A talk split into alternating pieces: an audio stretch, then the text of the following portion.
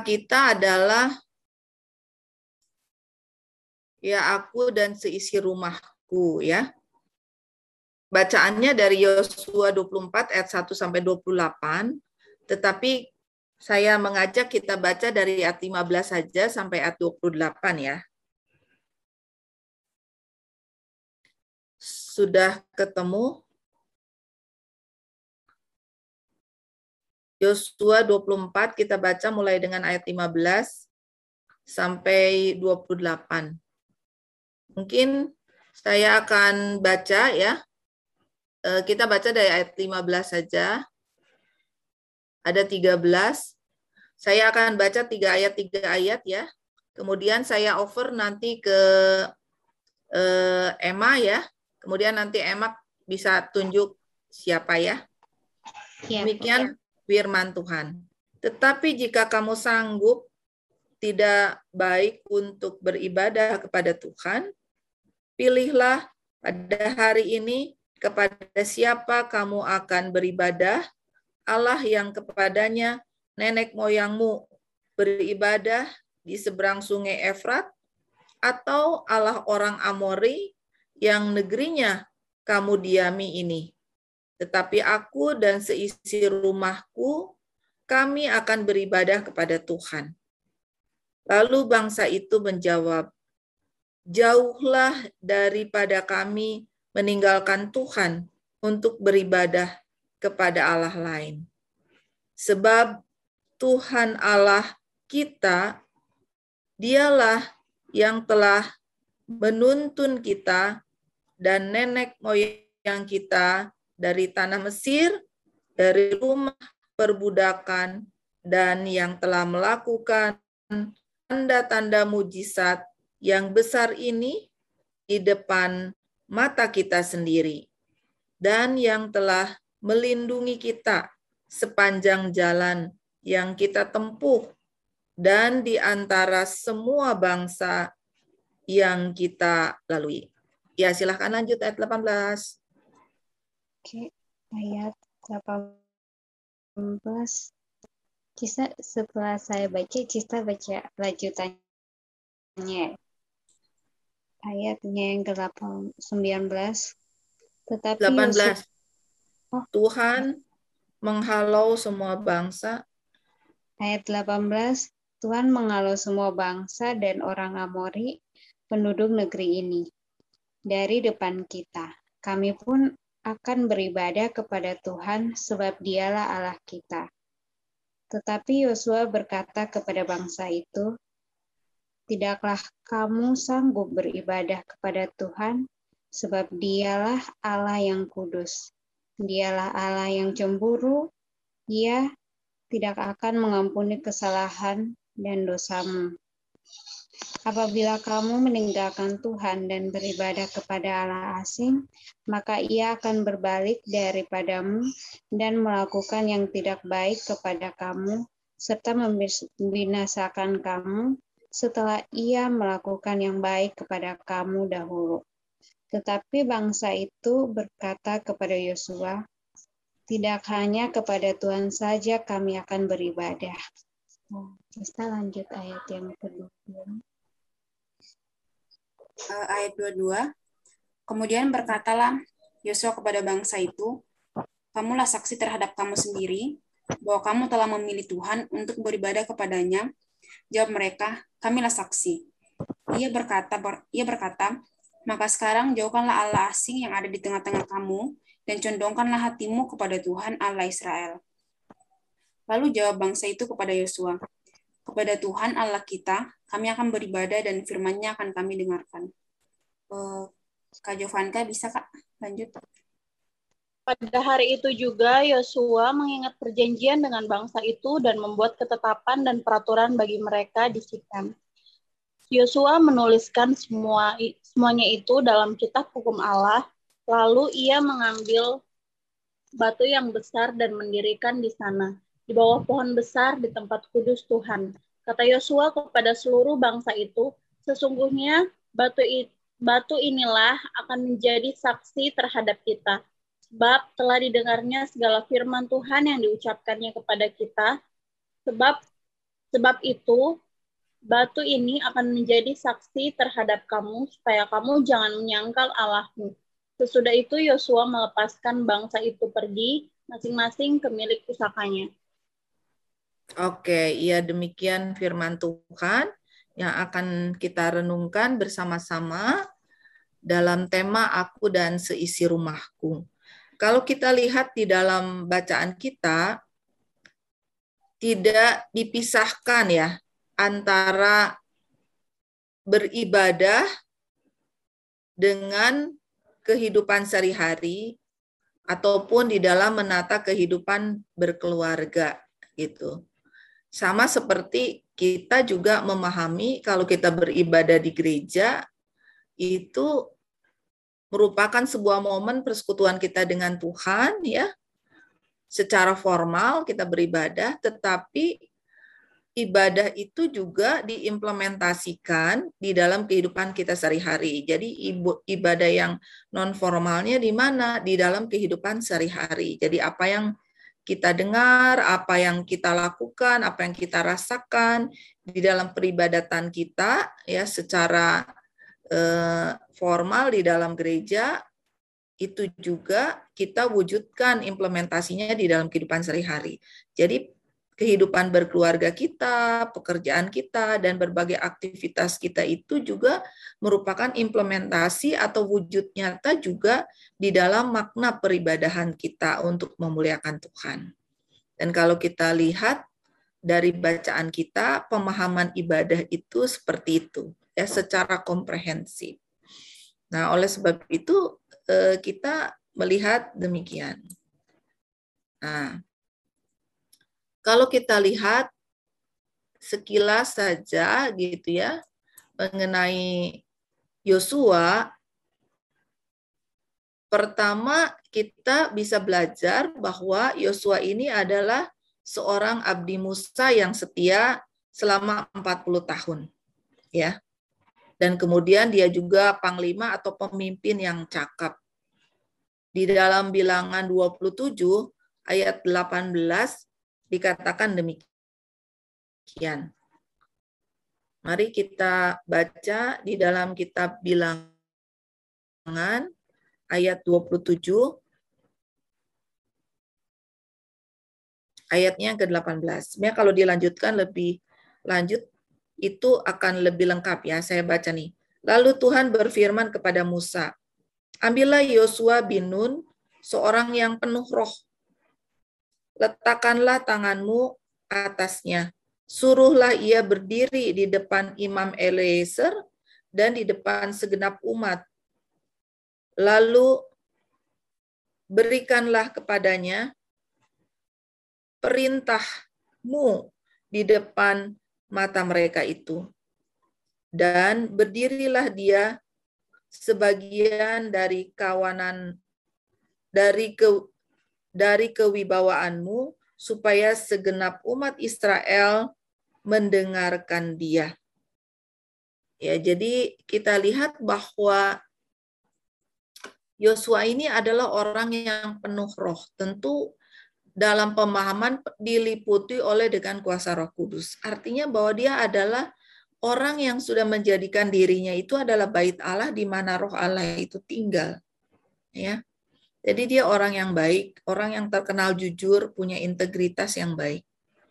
Dan kemudian dalam usia 70 tahun, Yosua dipanggil untuk melanjutkan tugas Musa, yaitu membawa bangsa Israel ke tanah Kanaan ya atau tanah perjanjian.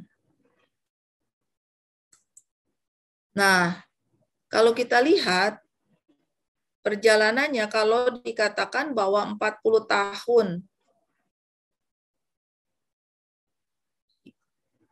Yosua ini menjadi abdi Allah sampai kemudian usia 70 tahun dia menggantikan Musa ya.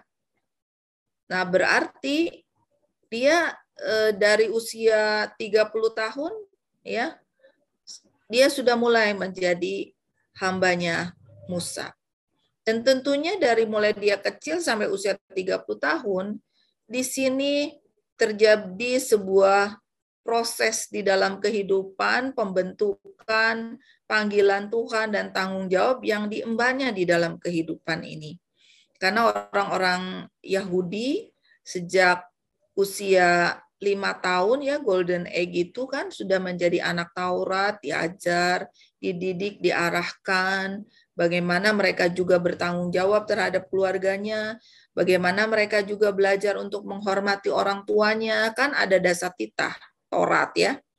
Salah satu bagian dari 10 perintah Tuhan, salah satunya adalah menghormati orang tua. Dan di dalam bahasa Ibrani orang tua itu bukan hanya dari hubungan biologis, tetapi orang yang dikategorikan tua itu juga adalah orang tua mereka yang harus dihormati, harus disayangi. Nah, ini diberikan Tuhan kepada umat Israel supaya apa? Supaya ketika mereka berjalan keluar dari tanah Mesir menuju tanah perjanjian selama 40 tahun, tentunya banyak orang yang menjadi tua. Nah, tetapi tidak ada yang ditinggalkan. Karena di dalam dasar titah, hormatilah orang tuamu dan tidak hanya dalam kaitan hubungan keluarga. Jadi di sini juga dalam kehidupan orang-orang Israel, pemahaman keluarga tidak eksklusif hanya bapak, ibu, gitu kan, hubungan biologi saja, tetapi sudah juga inklusif, yaitu orang yang dikategorikan tua, dia juga adalah orang tua kita yang harus juga dikasihi. Ya, jadi panggilan Tuhan, tanggung jawab yang diemban kepada dia itu sudah berproses tentunya dari mulai dia sampai usia 30 tahun kategori muda untuk mengemban sebagai abdi Allah yang penuh dengan roh yang diberikan tanggung jawab untuk menata kehidupan pelayanannya. Ya. Tetapi kita melihat dia juga tidak kehilangan tanggung jawab atau melepaskan diri dari panggilan untuk menata kehidupan keluarganya, ya. Nah, kemudian pada usia 70 tahun dia dipakai oleh Tuhan untuk menggantikan Musa sampai usianya 110 tahun. Ya, dia meninggal dalam usia 110 tahun, usia yang sudah sepuh. Nah, bagaimana dia berproses dalam hidup selama 110 tahun itu? Dia menya, menyanggupi ya, dia menghidupi panggilan dan tanggung jawabnya sebagai pelayan Tuhan ya. Seperti namanya Yosua itu artinya Yahweh adalah juru selamatku atau keselamatanku. Ya, bagaimana dia menghayati bahwa Tuhan itu adalah juru selamat di dalam kehidupannya dan membawa setiap orang juga menikmati keselamatan yang berasal daripada Tuhan. Jadi ada proses yang terus-menerus terjadi di dalam kehidupan Yosua. Nah, tadi di dalam rentang usia yang sudah disampaikan itu, kita melihat bagaimana Yosua itu juga berlaku dan bertindak berperan sebagai anak tentunya. Sebelum dia menjadi abdi Musa, dia berperan menjadi anggota keluarga yang baik dan berkenan di hati Tuhan karena dia dikatakan adalah orang yang penuh dengan Roh Kudus. Dan kemudian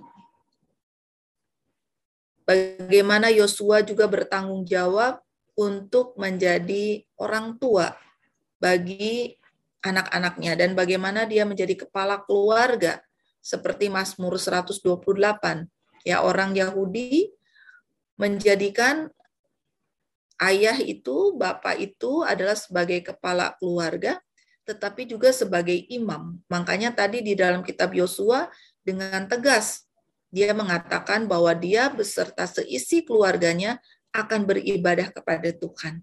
Karena menikmati dan merasakan pimpinan dan penyertaan Tuhan di dalam kehidupannya dengan tegas ya.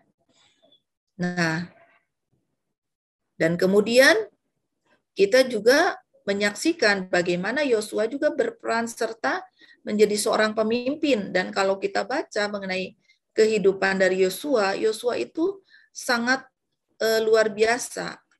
Dia cerdas ya, dia bijak juga terlihat dari kalau kita baca dalam pasal 24 bagaimana dia berpidato, memberikan penjelasan dan sangat tegas membawa bangsa Israel itu sampai ke tanah perjanjian dan menghadapi berbagai tantangan dan juga menantang kepada umat.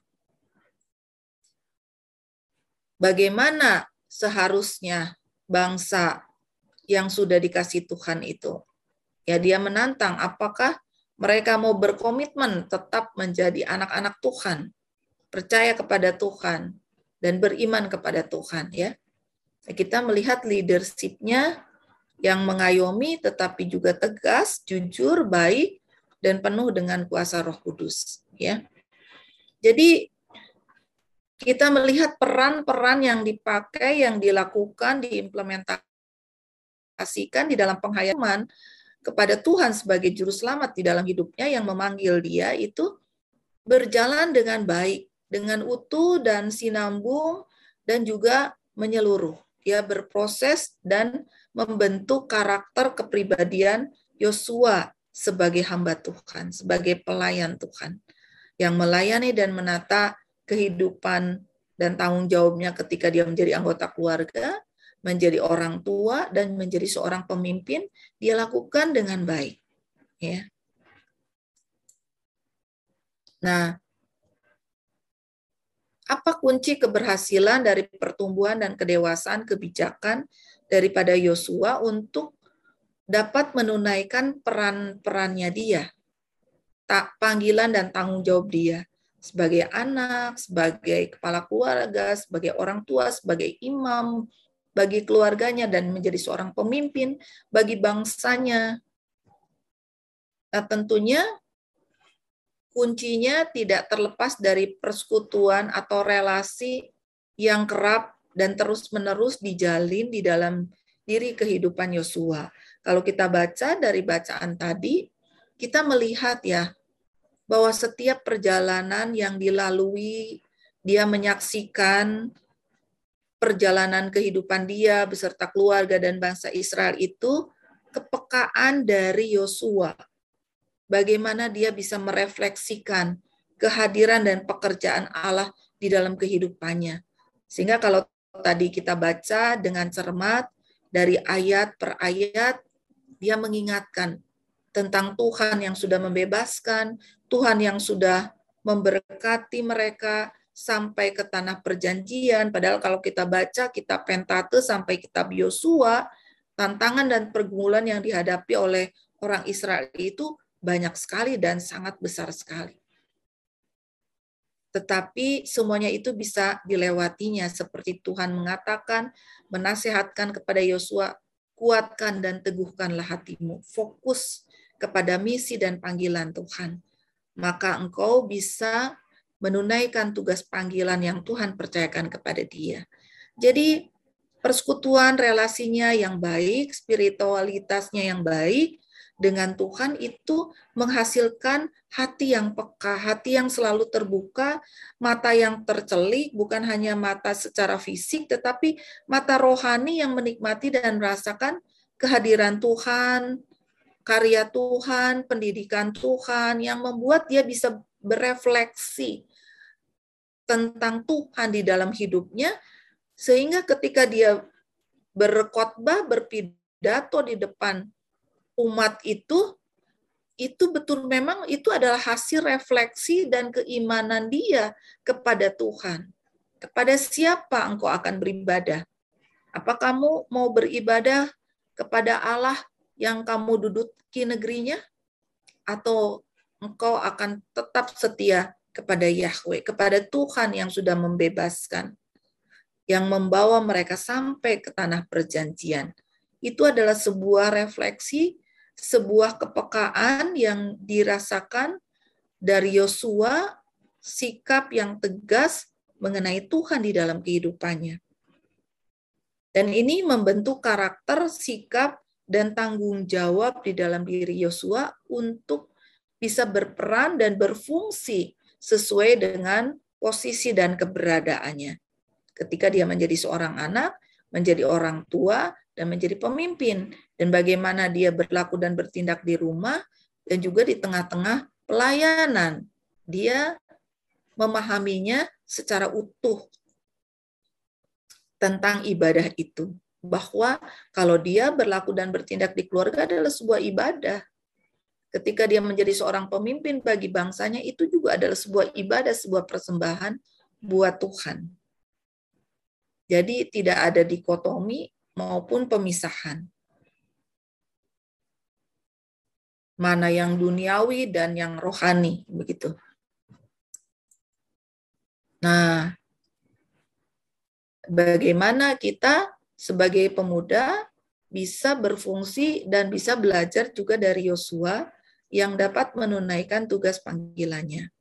Di dalam Matius 12 ayat 50 pun Tuhan Yesus mengemukakan tentang pemahaman keluarga tidak hanya pada hubungan biologi semata, tetapi di dalam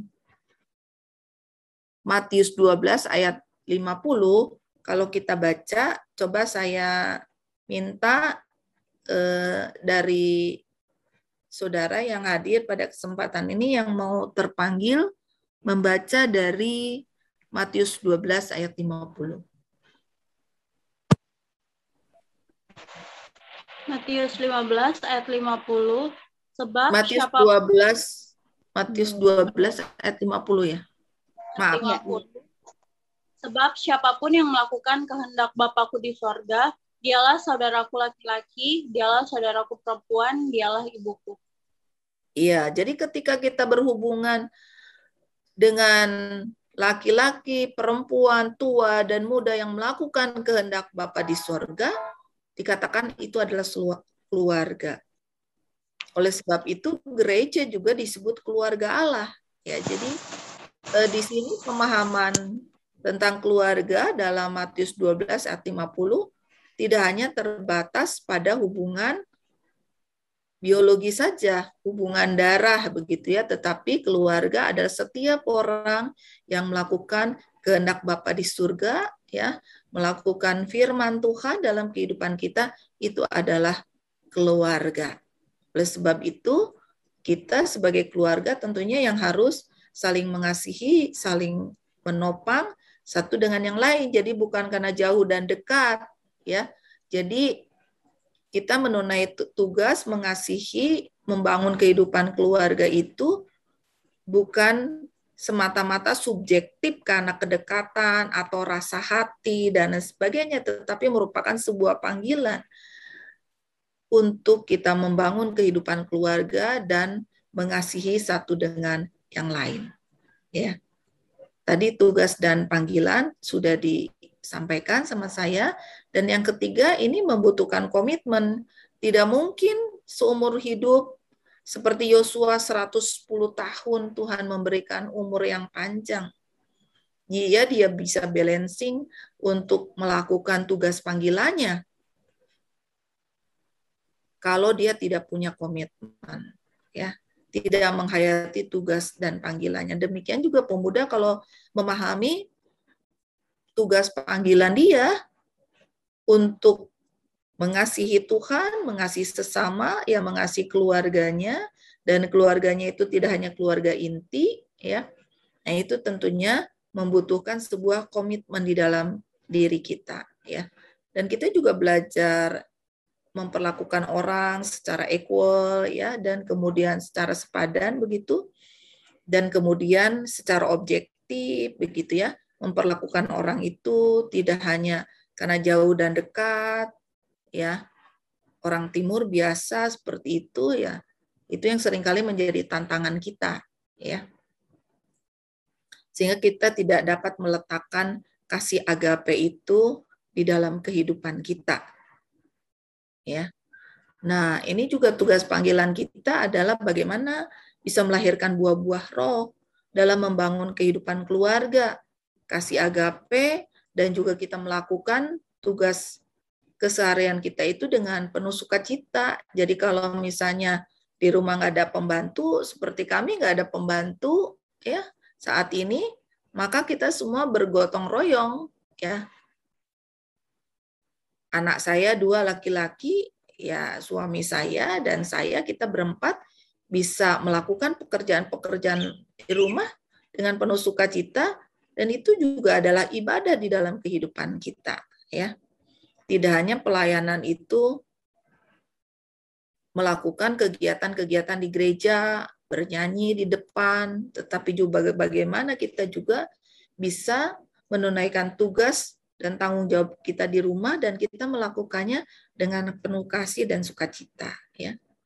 Seperti anak saya kalau nggak dibantu dengan anak-anak dan suami di rumah bisa menunaikan tugas panggilan sebagai pendeta, sebagai ibu rumah tangga, sebagai istri TNI Angkatan Darat, dan kemudian sebagai ibu, orang tua, dalam kehidupan sehari-hari kalau tidak dibantu dan ditopang oleh anggota keluarga yang lain tentu akan susah sekali gitu kan karena banyak membutuhkan waktu yang harus dilakukan. Tetapi ketika kompak kita bersama-sama kita lakukan karena kita saling mengasihi satu dengan yang lain, maka semuanya itu bisa teratasi dengan baik ya. Dan semua hal yang terjadi di dalam kehidupan keluarga, suka dan duka, menjadi sebuah proses belajar yang menumbuh suburkan kebaikan Allah di dalam kehidupan kita. Dan ini membuat kita menjadi lebih dewasa. Dikatakan bahwa melalui keluargalah value, nilai-nilai itu diperkenalkan di dalam kehidupan kita ya. Jadi kalau value, nilai-nilai kehidupan keluarganya baik, spiritualitasnya baik, begitu kan akan menumbuh suburkan kita sebagai pemuda, sebagai anak-anak Tuhan untuk berlaku dan bertindak dengan utuh di dalam kehidupan kita. Seperti Yosua, kalau kita baca Keluaran 32 itu disebutkan bahwa Yosua itu memang dari muda ya. Dia sudah dibentuk, ditempa dan memang pemuda yang baik ya sehingga dia bisa berhasil menunaikan tugas panggilan Tuhan itu dengan utuh di dalam kehidupannya. Jadi kalau dikatakan sama Cista susah Tuhan Yesus juga ditolak di desanya begitu ya. Ya karena keluarga kan yang lebih tahu ya segala keberadaan kita. Jadinya seperti Tuhan Yesus juga, eh, dia kan anaknya Yusuf, tukang kayu. Dia kan anaknya Maria. Dia kan saudaranya. Dia tunjukin ini saudara-saudaranya ada di sini. Ya. Mungkin juga bukan orang yang terkemuka begitu luar biasa pada saat itu walaupun keturunan Raja Daud ya. Karena dalam kondisi jajahan Roma pada saat itu dia latar belakangnya dan lain sebagainya. Sehingga dikatakan bahwa di Nazaret itu tidak pernah terjadi mujizat-mujizat Allah yang luar biasa. Karena mereka menolak Tuhan Yesus ketika hatinya tidak menjadi ladang yang subur terhadap Yesus, maka orang tidak dapat menikmati kuasa yang luar biasa di dalam kehidupan di desanya. Pada saat itu sampai Tuhan Yesus disuruh keluar, ya. Ya, ini nampaknya sering kali juga terjadi dalam kehidupan kita ketika kita mau menyampaikan firman dan so, ah Cista tuh tahu kecilnya kayak apa gitu ya Cis ya. Mungkin jadi aduh kitanya juga kalau di pemuda bisa melayani dengan baik dan luar biasa, orang tersentuh dengan kesaksian dan sebagainya. Tetapi ketika di rumah, alah, tahu apa sih gitu kamu ya? Ya, mungkin itu yang sering kali juga menjadi handicap dalam kehidupan kita. Tetapi kalau keluarga itu eh, memahami ya mengenai hal-hal seperti ini ya spiritualitasnya keterbukaan tentu dia tidak akan seperti itu ya. Kalau saya selalu meyakini ya kalau orang beriman dan spiritualitasnya tandanya baik kan kata Tuhan itu apa sih indikasinya? Buah-buahnya. Buah-buahnya apa? Ya tentu salah satunya yang diberikan sama Rasul Paulus di dalam Galatia 5 itu kan? Buah-buah roh. Yang ada tujuh apa sembilan gitu kan? Ya jadi indikasinya apa ya buah-buah roh itu jadi kalau orang yang baik itu ada buah-buah roh pasti dia akan selalu hatinya itu menjadi ladang yang subur untuk firman untuk perbaikan untuk pertumbuhan ke arah yang dewasa dia akan nggak lihat Allah Tiska, Emma, siapa Emma gitu kan? Gue tahu dia gitu kan?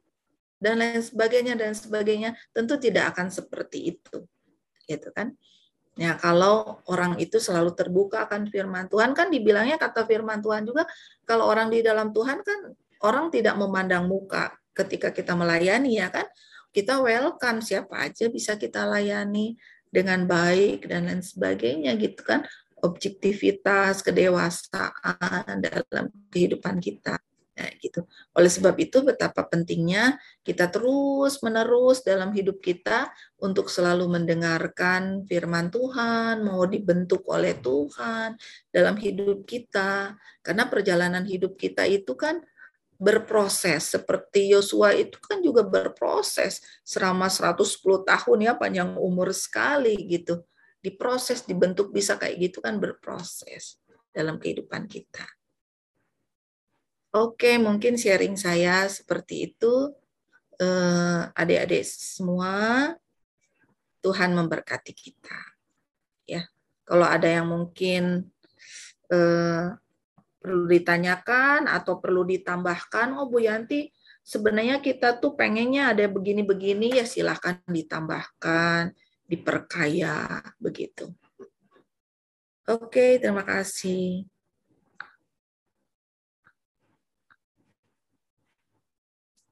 Um, mungkin dari teman-teman ada yang mau bertanya atau mau memberikan saran, masukan.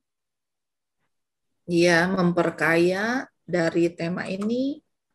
Bisa Boleh, silahkan. Sering lagi. Ya, terutama yang bikin tema, mungkin kan banyak sekali item-itemnya, pokok-pokok bahasanya tugas ya, istri, tugas apa baca di Efesus aja itu nanti segala rupa atau katekisasi nanti spesial mengenai hal itu banyak. Hmm. Uh, Yanti, aku mau nanya sedikit.